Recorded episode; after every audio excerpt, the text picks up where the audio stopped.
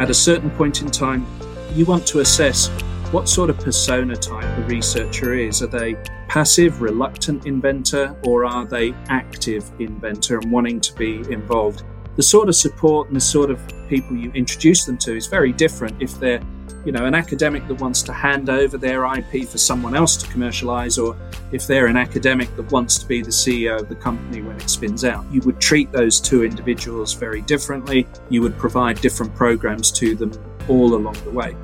The Australian government wants to get 1,800 more PhD candidates to commercialise their work over the next decade as part of a 2.2 billion Australian dollar university research commercialisation action plan. But turning PhD students and early career researchers into entrepreneurs is not a simple task. For starters, how do you identify the right people and train them to embrace a more commercial way of thinking? Nick McNaughton, CEO of PD Plus, which specializes in commercialization services, has some ideas. PD Plus actually won the contract to manage the National Industry PhD program in February 2023 and has completed the first two rounds. Among other things, PD Plus uses a tool called the Curiosity Index to monitor and track an individual researcher's engagement over weeks, months, and years, and deploys targeted modules to guide them towards commercialization. Other countries are already keen to learn from this. PD Plus recently expanded overseas to upskill UK based researchers, and the company has also expanded into New Zealand and has plans to enter the US and Canada in the coming years. In targeting these markets, which already collaborate on intelligence under the Five Eyes moniker, Nick hopes to tap into the growing awareness that emerging technologies like quantum computing, but also traditional industries like food and beverage, are national security concerns, where university researchers will play an important role. My name is Thierry Heles. Let's look beyond the breakthrough. Nick, welcome. Thank you, Thierry. I look forward to our conversation. And to start with, perhaps can you give us a little bit of an overview of PD Plus? Sure. PD Plus helps universities allow their researchers, their staff, and their students to better understand the process of commercializing their unique ideas, discoveries, and inventions. We were originally founded in Australia. We actually operate under a different name in Australia. We operate under the brand Campus Plus there, but for various trademarking reasons, we operate under PD Plus in the UK. We work with every university across the country in Australia, and we've got a growing band of users here in the UK. Amazing. We'll dive more into the history of the company, but perhaps you can give me a little bit of a sneak peek of what led you to founding the company. So, I, for the last 10 years, was running a venture capital fund for an Australian university. That university is called the Australian National University, and I was the CEO of their venture capital fund for 10 years.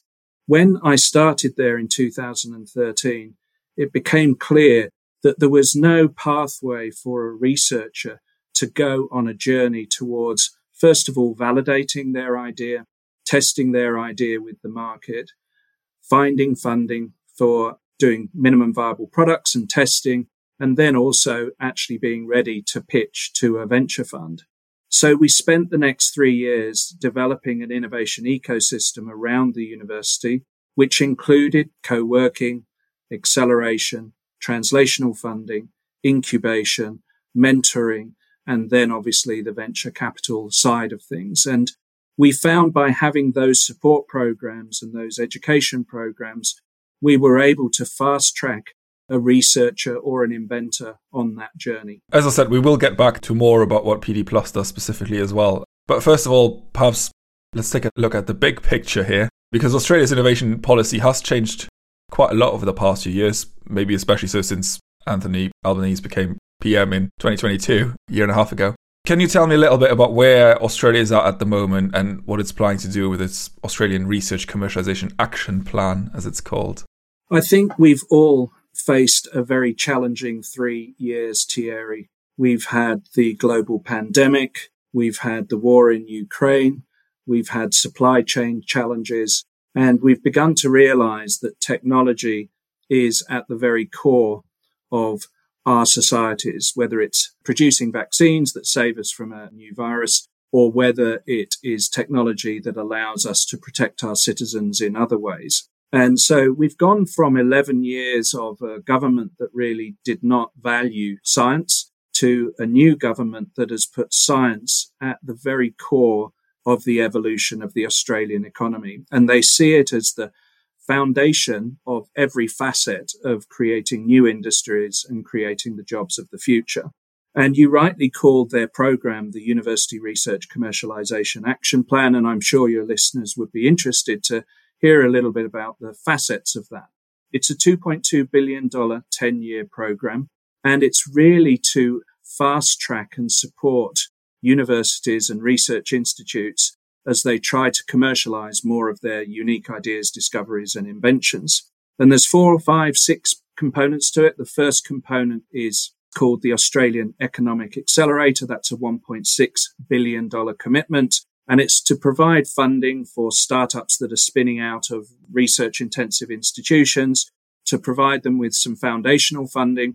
And it's a stage gate process. The ones that get through the first stage can apply for bigger amounts of money. So first round is 500k, second round is $5 million. And there's 1.6 billion of the 2.2 has been allocated to that. The second component is called the Trailblazer program. And this is really focused on six key national priority areas, space, critical minerals, defense, food and beverage, etc. And so the government is saying we really want to see ideas, discoveries and inventions in these national priority areas be supportive. And that program is over $350 million as well. The third component is the National Industry PhD program. Again, 10 years. The government wants to see 1800 more university industry focused PhDs in market. And it's a top up program for university led and industry led PhD programs. I should disclose to your listeners, Thierry, that actually our company in Australia, Campus Plus Australia, was awarded the contract to run that. We have so far completed two rounds with up to 80 awards being in market. But as I said, over the next decade, there's 1800 of those awards coming into the market. Then there was another commitment to the CSIRO. So CSIRO is our national science institution and they have a venture fund called Main Sequence and $150 million has gone to Main Sequence. And you may have seen recently that they just announced Fund 3, which takes them to a billion dollars of funds under management. And then the final component is another CSIRO program called the ON program, which is really an accelerator program to take researchers on an idea to impacts type of program, helping them to test their idea in a quick, fast way with industry prior to them going on to secure translational funding or venture funding. So the program is incredibly coherent. It's all aligned with each element. You're intertwined with each part of the program, depending on where you are in your commercialization journey. And it's proving to be a game changer in the country. Yeah, those are considerable amounts of money to go into it. An 1800 PhD, that's not a small number, is it? Even if you think of it over 10 years. You've got quite a task ahead of you there. Yeah, we do, but we're looking forward to it. We've obviously upgraded the capability on our team to do that. And already we're seeing very early positive signs of the industry collaboration that this funding program is starting to create. And that's exactly what the government wanted. Yeah. Is there something else that you think could be done or should be done at this point, or are you quite happy with the situation now? Look, if you look around the world, you see both state and federal governments really investing in science and indigenous capability, domestic capability. We have also had the government announce the $15 billion National Reconstruction Fund. They've just appointed the CEO and the chair and the board of that. And what we're waiting for, Thierry, is we're waiting for what is going to be an eligible investment. And so I'm looking forward to hearing more from the federal government about what the National Reconstruction Fund is allowed to invest in. And I hope that it's allowed to invest in obviously things that are national priorities, but also things like fund of funds, downstream funds, and supporting more boutique venture funds that are either sector focused or are geographically focused. So we're looking forward to hearing more about that. Yeah. Speaking of funds, then, some Australian pension funds like Hostplus, have already been investing in venture capital for a while. Hostplus is one of the returning backers in main sequence as well. And the UK, only this past July, finally agreed to invest at least 5% of pension assets into startups. Uh, how do you see that evolving in the next few years? So, I've been in the venture industry in Australia for a long time 20 years, in fact. And we have seen a complete transformation, Thierry. So, if you wind back to 2005, when the ANU fund was first incorporated, there was a handful of funds, less than 10 funds. Today, if you fast forward, there are over 270 registered uh, venture capital funds just in Australia. And you're right, you know, the Australian superannuation industry has now become a very significant supporter of venture capital. That wasn't always the case, Thierry. So again, we've only seen that evolution of their thinking that in fact investing in deep tech, investing in advanced technologies is actually aligned with what a pension fund should be doing. They have a 50 year investment horizon. When you think about someone turning 18 today, starting their first job, it's 50 years before they're going to be wanting to draw down on their pension. So these asset managers have actually a very long time horizon. Venture, as you well know, is an asset class that's risky, but also takes time to mature. So let me give your listeners some context to the Australian landscape. So Australia actually has the fourth or fifth largest repository of pension funds on earth, not per capita, but on earth. We're actually a very small country, only 25 million people, but we have the fourth or fifth biggest repository of pension funds. And that's because we had compulsory pensions 30 years ago. So that's now 30 years of compulsory commitments from each employee in Australia going into one of these funds. Just before this call, I took a look at the top 20 funds. The 20th largest fund, Thierry, is over $10 billion of funds under management. The number one fund has $270 billion of funds under management. These are huge repositories of capital. And that capital has most recently started to be deployed into this class, which we call an alternative asset. So venture capital is in the alternative asset class. And you're right, Host and Sam Sicilia has been really the pioneer in this. He's been doing this now for a decade. But I also had a quick look to see who was investing in venture. And out of those top 20, at least 10 of them are investing in Australian venture. And the other 10 have got exposure to global venture through funds of funds. And we're starting to see a change in terms of their interest and appetite for considering these more risky, longer term alternative assets. So I'm actually pretty optimistic about the Australian situation. Now let's look at the UK context. I think that that change of legislation in July will unlock an enormous tsunami of capital being able to come into the sector here in the UK. The UK has always been very inventive.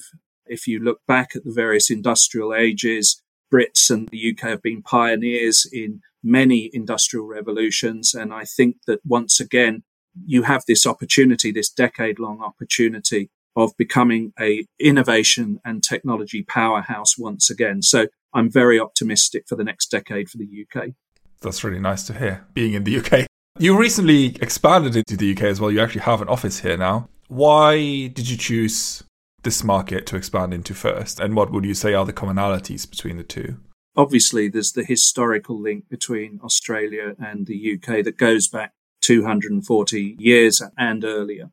And obviously, we're still part of the Commonwealth. In fact, the King is still the official head of state in Australia, although many Australians don't realize that. But we do have a Governor General who reports to the King, and they have the ability to govern, if you like, uh, but they rarely do that. You know, the King usually allows the Prime Minister of Australia and the democratically elected government to operate uh, normally. So we've got this 240 year bond. We have strong sporting bonds backwards and forwards. And we obviously, since the Brexit vote, UK and Australia are actually in very similar boats. We're both island nations. We're outside economic blocks. So we've faced challenges in recent years around not being part of an economic bloc.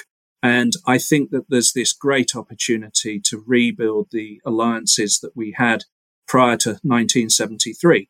And there's a lot of activity in this area, Thierry. So uh, just over the last few months, Anthony Albanese came over and signed a free trade agreement between the UK and Australia. We have seen the higher education sector start to partner. Just two weeks ago, the group of eight, which is the top eight research intensive universities, signed a partnership agreement with the Russell Group. And also we have seen the AUKUS deal being announced. So for those of your listeners who are not familiar with the term AUKUS, it's Australia, UK, US, and it's a defense pact. Specifically, it's around submarines. And obviously, in this modern era, you need to have defense capabilities that provide you with the best opportunity for defending yourselves. And that pact, that security pact is a clear example that there is a security pact around the US UK, Australia. And in fact, Campus Plus has expanded that to what is termed the Five Eyes market. So add on New Zealand, add on Canada. That's what's called the Five Eyes markets. And it's a security alliance. So we have decided that the next decade, Thierry, is going to be one where our destinies are very closely aligned and very closely aligned with those of Canada, New Zealand, and the US. And we have decided that our business is literally focused on those five markets. So today we're operational in Australia, the UK and New Zealand. You will see us operate at some point in the future in Canada and then America. So that's basically our plan. And why is that our plan? It's our plan because we believe that these scientific discoveries they will come out of our domestic institutions, but in many cases like quantum computing or vaccines or whatever, you need to have global partnerships that allow you to bring together the ideas from different markets and different patent families, etc. So we want to be part of this go forward plan, which is an alignment of the willing. And so we're going to be operational in all five markets. Amazing. There are a few things in there that I am going to pick up on, including the expansion into New Zealand. I want to look another closer look at the UK for a moment, though. What would you say are the differences between the two countries and what kind of government policies would you say the UK still needs to put in place? So the UK is four times bigger than Australia in terms of higher education. There's 42 universities in Australia. There's 160 in the UK. I think the UK higher education sector, it's got great potential for commercializing and delivering impact from their unique ideas, discoveries, and inventions. I do think that the universities that are sort of outside of the top 20, they are a little bit under resourced here, Thierry, in terms of their commercialization capability. A typical TTO is under resourced in terms of people. And those individuals that are there wear many, many hats and they're pulled many, many different ways. I think over the next decade, the UK needs to look at how they can streamline the process of commercialization. I think modern technologies like podcasts and webinars allow us to provide in a frictionless way and a seamless way professional development for the masses. And that's really what PD Plus does. We provide professional development for researchers and research managers on scale, on mass. And we also provide universities with a way of identifying talented individuals. So our theory is that there are early career researchers in our communities who are thinking about commercialization and currently they're being missed by the talent identification mechanisms that we're using. So I think we need to have a new way of finding them and then a systematic way of taking them, uh, fast tracking them through this journey towards a commercial outcome. So I'm very optimistic about the policy decisions that the UK is taking. Obviously, we're all waiting with bated breath either this week or next week to hear the results of the university spin out review. That is an eagerly anticipated report. I think we're also interested to look at the various connecting capability fund announcements, the innovation caucus announcement. There's many programs that the autumn and winter will reveal more about uh, the program and policies that the UK government is putting in place. Again, I'm optimistic from the conversations I've had that it will be right sized and directed in the right areas, Thierry. So we've just got to wait a few more months until the picture becomes a bit clearer. But again, I'm very optimistic that you're going to see a decade of opportunity And we're here because we want to be part of the community to help the sector achieve its full potential. Definitely a good place, a good moment to be in this profession. You have already talked a little bit about New Zealand, but for listeners, it might be an interesting choice to move from Australia into the UK and New Zealand, but not have the US at the top of your list. So maybe, if you allow me, why New Zealand? Yes, good question. So New Zealand's a relatively small jurisdiction, but there are very strong bonds between Australia and New Zealand, both from a sporting perspective, from a respect of our indigenous cultures through to academic and educational and security pacts. So we already have a very strong, close alliance with our Kiwi cousins. The Kiwi government decided that they would not restructure the higher education sector during COVID. So in Australia in 2020, you saw a huge restructuring of the sector. Regrettably, thousands of individuals lost their jobs as they tried to right size the sector. Same thing happened here in the UK to a certain extent, but that didn't happen in New Zealand. So they're only just restructuring the higher education sector today. And regrettably, the commercialization teams have been seen as relatively easy targets for universities. They're not considered core business. I would argue they're absolutely core business. And so we've seen some incredibly capable and talented teams being let go from the higher ed sector in New Zealand. So we saw this as an opportunity, Thierry, and we've picked up a couple of incredibly capable people from Wellington Univentures, and they're going to be leading Campus Plus in New Zealand for us. I look forward to following the New Zealand journey as well. I'm very interested in what's happening in New Zealand. I've never managed to visit, but it seems to be a country that is very much punching above its weight. Just look at a company called Rocket Labs. So Rocket Labs, they're obviously a orbital launch provider. They are an innovator in space tech. They have completed 60 six zero orbital launches already. They had a failure last week, unfortunately, but that's one of only three missions that they've lost out of 60. And they're an incredibly innovative and capable team. And so look at Xero. Xero is a New Zealand company. Most people here in the UK probably wouldn't realize that, you know, the accounting SaaS platform is from New Zealand. It is. So they're very inventive. They're very creative. And we have got a lot of faith that there is uh, great ideas right across uh, both islands of New Zealand. Talking more about governments as well, what is your view of the sovereign capabilities in the markets that you're in now? And maybe if you want to talk about in the US and Canada as well. We've had a mighty scare, Thierry. You know, the pandemic revealed us to be woefully unprepared in terms of caring for our citizens, and a government's primary responsibility is to keep our citizens safe and healthy. And I think globally we had a hell of a scare. And thank God for science and thank God for the hard, industrious people who've been beavering away in their labs for all of their lives, looking at how we can evolve vaccines and build vaccine platforms that allow us to get new vaccines in market within nine, ten months of a new variant being uncovered. And science saved the world, Thierry. So let's be clear, science saved the world. And you don't often hear that. And we haven't heard that for many decades. And so, first of all, um, people's health, governments have realized that science is at the core of protecting humanity.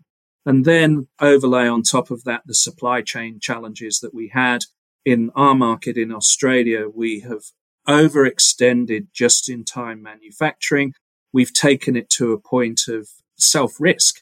And once the boats and the containers stopped flowing from the global economy and stopped arriving in Australia, we suddenly realized, wow, we don't have an indigenous or domestic manufacturing capability anymore. We've given it up you know, for just in time, the best price and the best delivery mechanism. And we've discovered that that's strategically naive. And so what we're finding now is that we have to rebuild our domestic manufacturing capability and we have to rebuild our capability of feeding, clothing and housing our citizens and be less reliant on global providers. So I think you'll see that trend here in the UK. I think you'll see it in New Zealand and certainly in North America, where we will be rebuilding our domestic manufacturing capabilities. And actually, I think it's a great opportunity to take advantage of all of the advances right across manufacturing, whether it's software, hardware, robotics, AI, machine learning, etc. And it's a great opportunity for us to reinvent what advanced manufacturing looks like in our economies. So I actually think these scares that we've had, they were a good reality check for all of us to say, you went too far. You've put your citizens at risk. And now is the time to be more self sufficient and self reliant and to partner with countries that have the same sort of ideals in terms of democratic values and also views on global security. And we need to band together to make sure that our democracies do not get um, dismantled and our democracies do not fall foul of the dark powers that exist in various parts of the world today. Yeah, and I think that is a crucial point to make when you say we need to be more self reliant, but also band together, because there is a danger of this veering into protectionism, which is the opposite of what you want, obviously. Agreed. And that's why North America is so important to all of us, Thierry. So getting closer to the US and getting close to Canada is critical. And again, we have long historic bonds with that continent, North America. And it makes sense for us all to band together because we do have cultures and visions and views and values that are very aligned. Following on from that, then, how does supply chain mitigation fall into PD Plus's strategy? So, we're here to help the inventors of the future understand what their commercialization journey looks like. It doesn't really matter whether they come from arts, humanities, social sciences, or whether they come from quantum computing, physical sciences, etc. We really don't differentiate, Thierry. Our tagline is good ideas are everywhere. And what I delight in is the fact that we are one of the few global organizations that are looking in places that no one else is looking. I don't believe that the research intensive institutions on our planet should monopolize all of the good ideas. I simply don't believe that. I think that uh, there are lots of applied technology inventions that we can come up with that are new and novel or take existing technology that can be applied in a new and novel way or in a new market.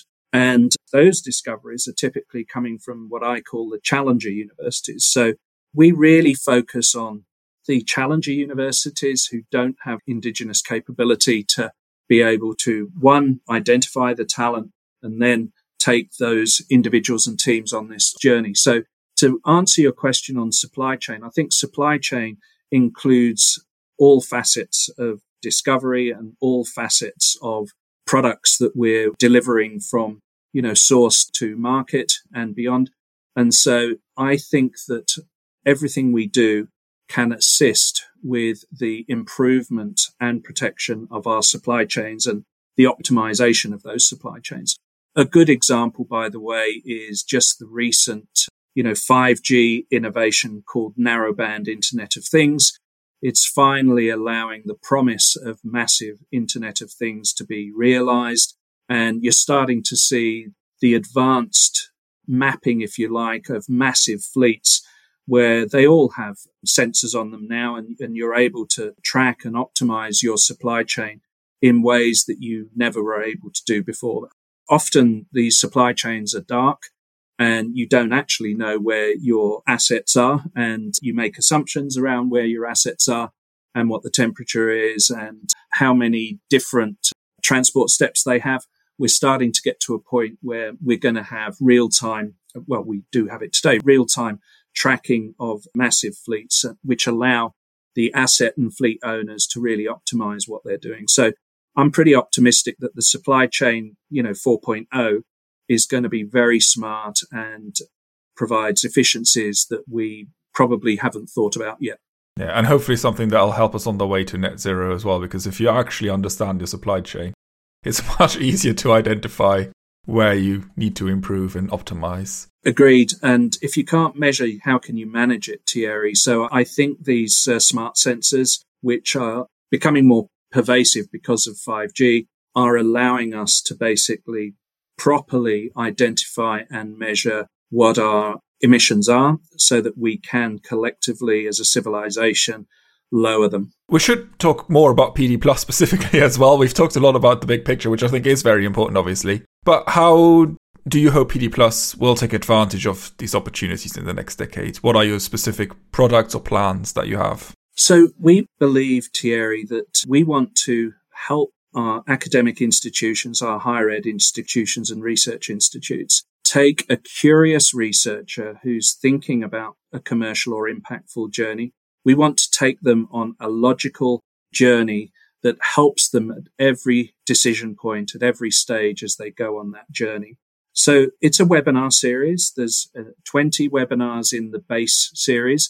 And then we're starting to release sector specific webinars. So in the UK, we've got PD plus health on top of PD plus, and it helps a researcher go on this whole journey from idea to a pitch to either a company, an industry partner, or a venture capital fund. And so we want to have the visibility to that individual because time always reveals the answer. I, what I learned at ANU Connect Ventures was time reveals the answer. And the longer you get to work with and interact with a talented individual, the better you understand what their idea is and the better you understand what the opportunity is, whether it's impactful or commercial.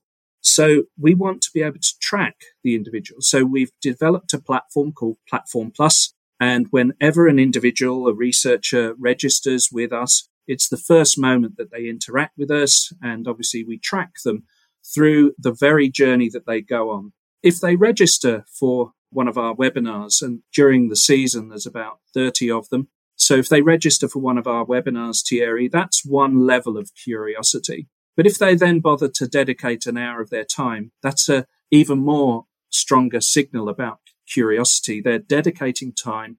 There's an opportunity cost for that hour that they're spending with us. And each time they interact with us, we get a better idea as to how curious they really are. So we've trademarked a phrase called the curiosity index and we measure and monitor an individual as they go through this journey with us over weeks, months and years. And we're adding modules to this platform, which are specific for them at the particular moment in time. So at a certain point in time, you want to assess what sort of persona type the researcher is. Are they passive, reluctant inventor, or are they active inventor and wanting to be involved? The sort of support and the sort of people you introduce them to is very different if they're, you know, an academic that wants to hand over their IP for someone else to commercialize, or if they're an academic that wants to be the CEO of the company when it spins out. You would treat those two individuals very differently. You would provide different programs to them all along the way. We're also planning on having a module called Mentor Plus, which allows us at the right times to introduce industry focused mentors to the individual as they go on this journey. And eventually, we'd love to have a fund at the end of that, which is a way in which we can invest in these unique individuals as they go on this journey. So I hope to have a chance to come back to you, Thierry, when we're ready to announce that venture fund. We're not ready yet.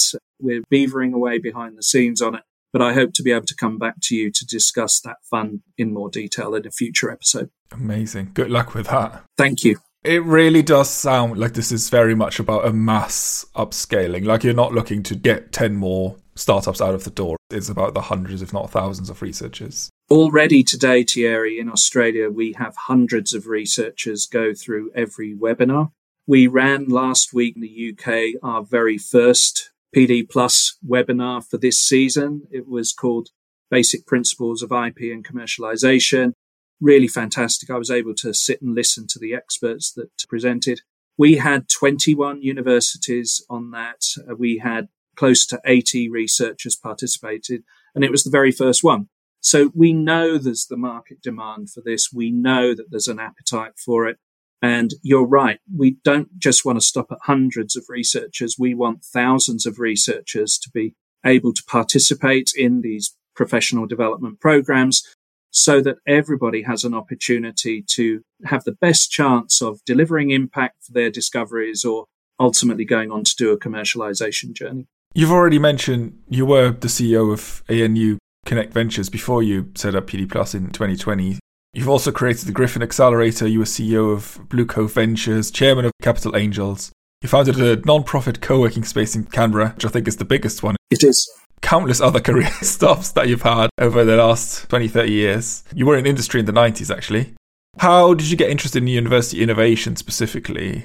I've been very fortunate in my career, Thierry, because it's led me to this moment having the best possible experience, network, skills, credentials that allow me and my team to be able to realize this vision of PD plus.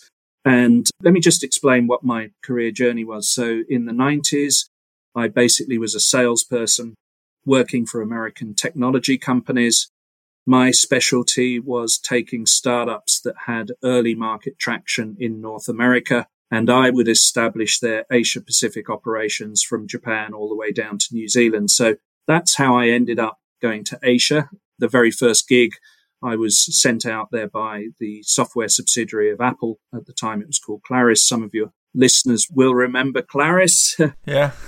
ClarisWorks, FileMaker Pro, MacWrite, Mac Draw, MacProject, etc. I was sent out to Hong Kong to set up their Asia operations. And started to understand how this internationalization of technology worked. I then moved on during dotcom one to a company called Allaire. They had a tool called ColdFusion that became a global phenomenon and allowed people to not just create static web, but to have interactive websites as we know today. And then I did a third one called Wily Technology, which was Java performance monitoring and management. It doesn't really matter what the technology is. The important lesson I had, Thierry, was how do you grow ultra fast a technology business when it is a new technology wave? So there are technology waves hitting the beach all the time. And the question is, if you're someone like me, which of those technology waves do you get on? You know, as a surfer, I like to use the surfing analogy. If a surfer is sitting out uh, beyond the breakers, they can sit there and they can catch any wave. But the smart ones are the ones who wait for the wave that is going to get them all the way into the beach. So one of my insights from that first career was, okay, what is the technology wave that is coming that is going to be big enough to sustain a whole industry as it moves forward? And so I learned about technology waves through that first gig. I also learned about making my number. You know, you have to have sales. If you don't have sales, you don't have revenue. If you don't have revenue, you don't have a company. So I was fortunate that those companies were successful. I had stock options and I was able to sort of pay off our house relatively early on. And I started my second career, which was as an angel investor. And I'm still a pretty active angel investor today. And the more deals I've done, the better I've got because hindsight is a wonderful thing. And so I've had 25 years as an angel investor as well to answer your question, that then led me into venture capital. So you mentioned Blue Cove Ventures. I was basically a scout for a Japanese private equity bank who was looking at deals in Australia. I was their scout making recommendations for them. Particularly proud of one of the companies that we back, which was called WindLab Systems, one of the very first wind and energy innovators to spun out of CSIRO, one of the first companies to spin out of CSIRO still going today. It was recently purchased by Andrew Forrest's uh, Squadron Energy. And so my whole career, Thierry, has led me to understanding how this commercialization process worked. And how did I get into the university sector? Well, Professor Mick Cardew Hall, who used to be the Pro Vice Chancellor for Innovation at the ANU, he had recently lost the CEO of ANU Connect Ventures, was looking for somebody to do it and tapped me on the shoulder to come in and uh, work with him on that role. And I'm very thankful for that role because what it did was it allowed me to understand deeply how university commercialization works. And as I said earlier on the call, what I learned was there wasn't a playbook, there wasn't a process, there wasn't a program there, there wasn't the various funding in place to allow us to do that properly. Fast forward to today, it's there. Typically, it's there all over the globe. But the key piece that is missing, Thierry, is talent identification. So the reason PD Plus is doing what we're doing now is we are the last critical piece of the puzzle, which will allow the universities of the Five Eyes markets to be able to identify talented researchers at the earliest moment when they're thinking about commercialization Often it's pre-disclosure. They're educating themselves about what does commercialization look like. And so it's the very earliest moment that an individual thinks about going on this journey. And we want to identify them and capture them at that moment. Once we've identified and captured them, we work with the university to take them through our programs, their programs. We interact with the existing programs that are there. You're not going to see us run accelerator programs, Thierry. We're not going to run incubators. You know, the universities of the world are doing that very, very well. But we want to be a talent identification system for our partner universities to get more individuals going through their accelerators and incubators, etc. So the reason I'm really excited about where we are in this moment in history is because all of the stars are aligning for all of us. We've got governments who finally understand that science is going to be at the core of the evolution of our economies. We've got new industries that are going to be created and those will create the jobs of the future. We're able to use technology to keep our citizens healthy and fed, but also protected. And it ultimately protects our democracies as well. So this is a unique moment in time for all of us. You mentioned earlier on the call, Thierry, that you believe that this is a great moment in time. I'm seeing the British government doing exactly the right things. We just have to wait for their policy announcements to come out and the funding programs to be released. But I'm extremely optimistic that the next decade will see all of the markets we're operating in become incredibly advanced. There'll be advanced technologies and our countries will be known primarily as advanced technology hubs in the future. I fervently believe that. That would be a really nice place to be in. Yeah.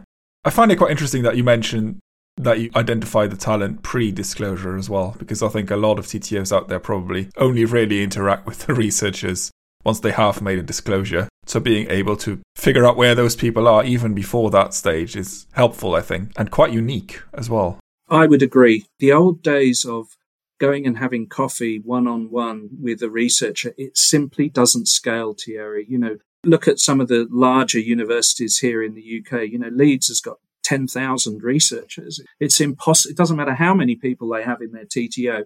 They cannot possibly understand what all 10,000 of those researchers are thinking at any moment in time. And the tenured professor is not the person that is going to want to step out from their faculty or school and do a startup. They've got too much to lose. They've got their academic rankings, they've got their academic status, and they've got security, right? Financial security. So why would you risk all of that to go and do a startup? The people who are going to do this are early career researchers. They've grown up with mobile phones. You know, the iPhone arrived in 2007. The generation of ECRs that we have on our campuses today are incredibly technically literate. They've had a decade worth of hearing about startups and incubators and venture capital, etc. It's not new. And so they've been immersed in this thinking, which is you can be an entrepreneur. And so we're particularly focused on helping to identify these ECRs who have a very, very challenging grant income and, and income status that they operate in. It's never been harder to secure research funding for an ECR. And we're an alternative for them. So an alternative is let's have a look at your idea. Let's test it. Let's talk about it. And let's see if this is something that could go on an impact or a commercialization journey. They don't have anything to lose because they're not tenured. They're on short term contracts typically. And so this is actually a very attractive pathway for them. So I think what we're seeing is we're seeing the dawn of a new generation of people with great ideas be willing to take the risk of going on that journey. There's never been more capital in the system, Thierry. There's never been more angel funds. You've got EIS and SEIS here in the UK. There's formal angel groups in all of the markets that we operate in. They're very sophisticated. There's lots of venture capital. There's lots of money. Money is not the issue. Having the good ideas with someone who is trained in the journey that they're going on and a systematic way of testing whether their idea is the best idea it could be. That's what we're missing. And so that's why PD Plus is focused and Campus Plus in Australia and New Zealand. That's why we're focused on the talent identification and the fast tracking of taking an individual on this commercialization journey. Building on that, then perhaps if you had a magic wand, is there something that you would change about university innovation today? Or are you quite happy to be able to take advantage of it commercially? I think the top tier universities are very competent in terms of the commercialization capability that they've got, the people they've got, the processes and the programs. Where we're letting our sector down, Thierry, is in the challenger universities. So in Australia, it's outside the group of eight.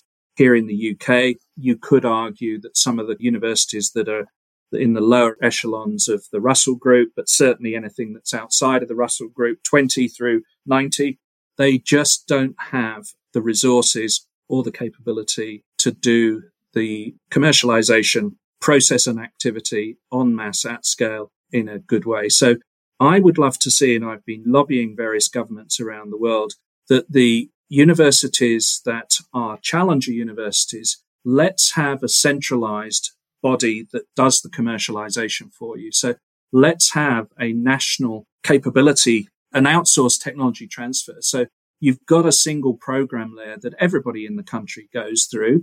And we don't have each institution creating their own program. We can do it nationally and it should be delivered as a national program.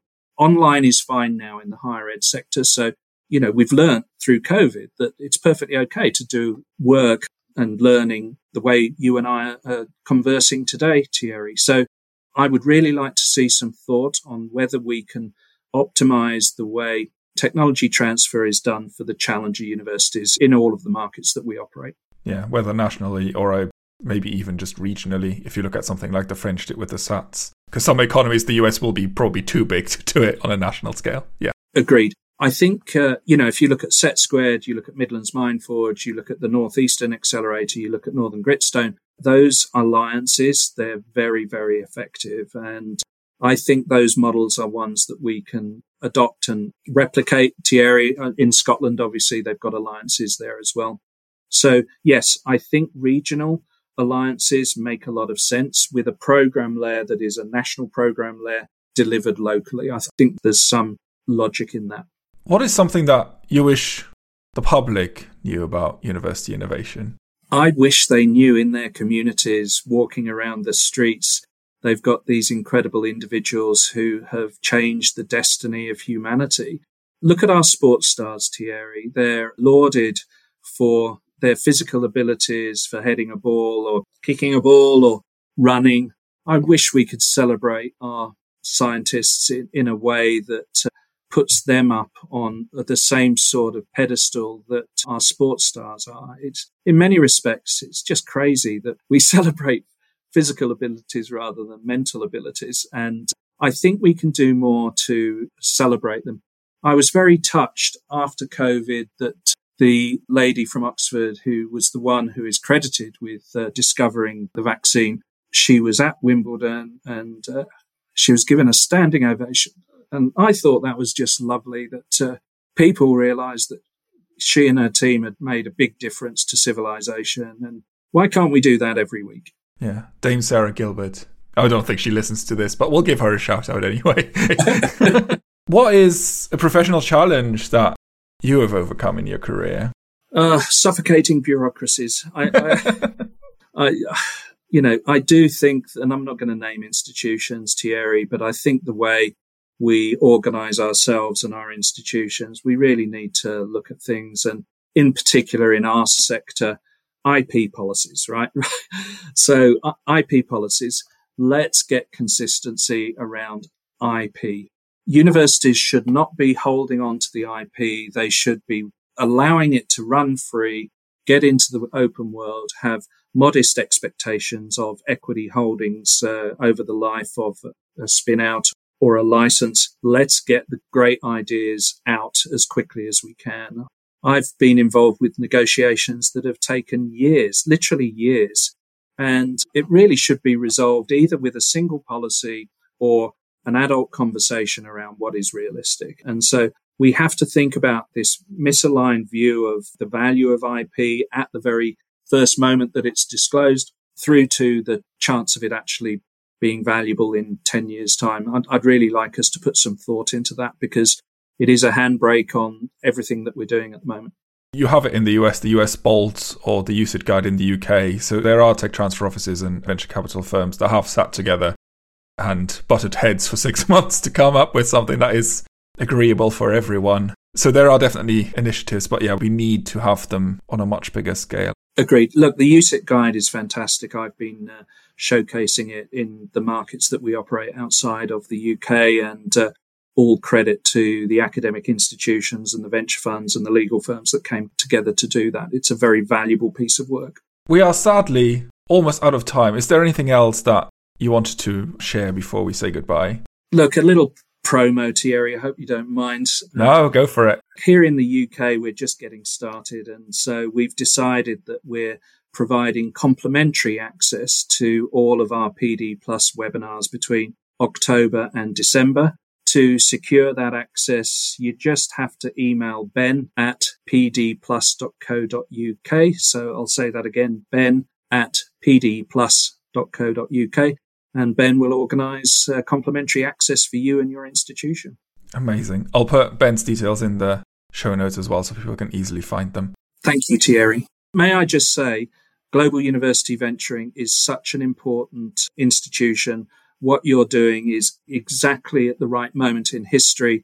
So I'd like to thank you and uh, Jim and everybody for doing what you do. Thank you. Thank you, Nick. It was partially luck and partially Jim's visionary leadership and I got lucky coming on board at the same time. But thank you, that's really nice to hear.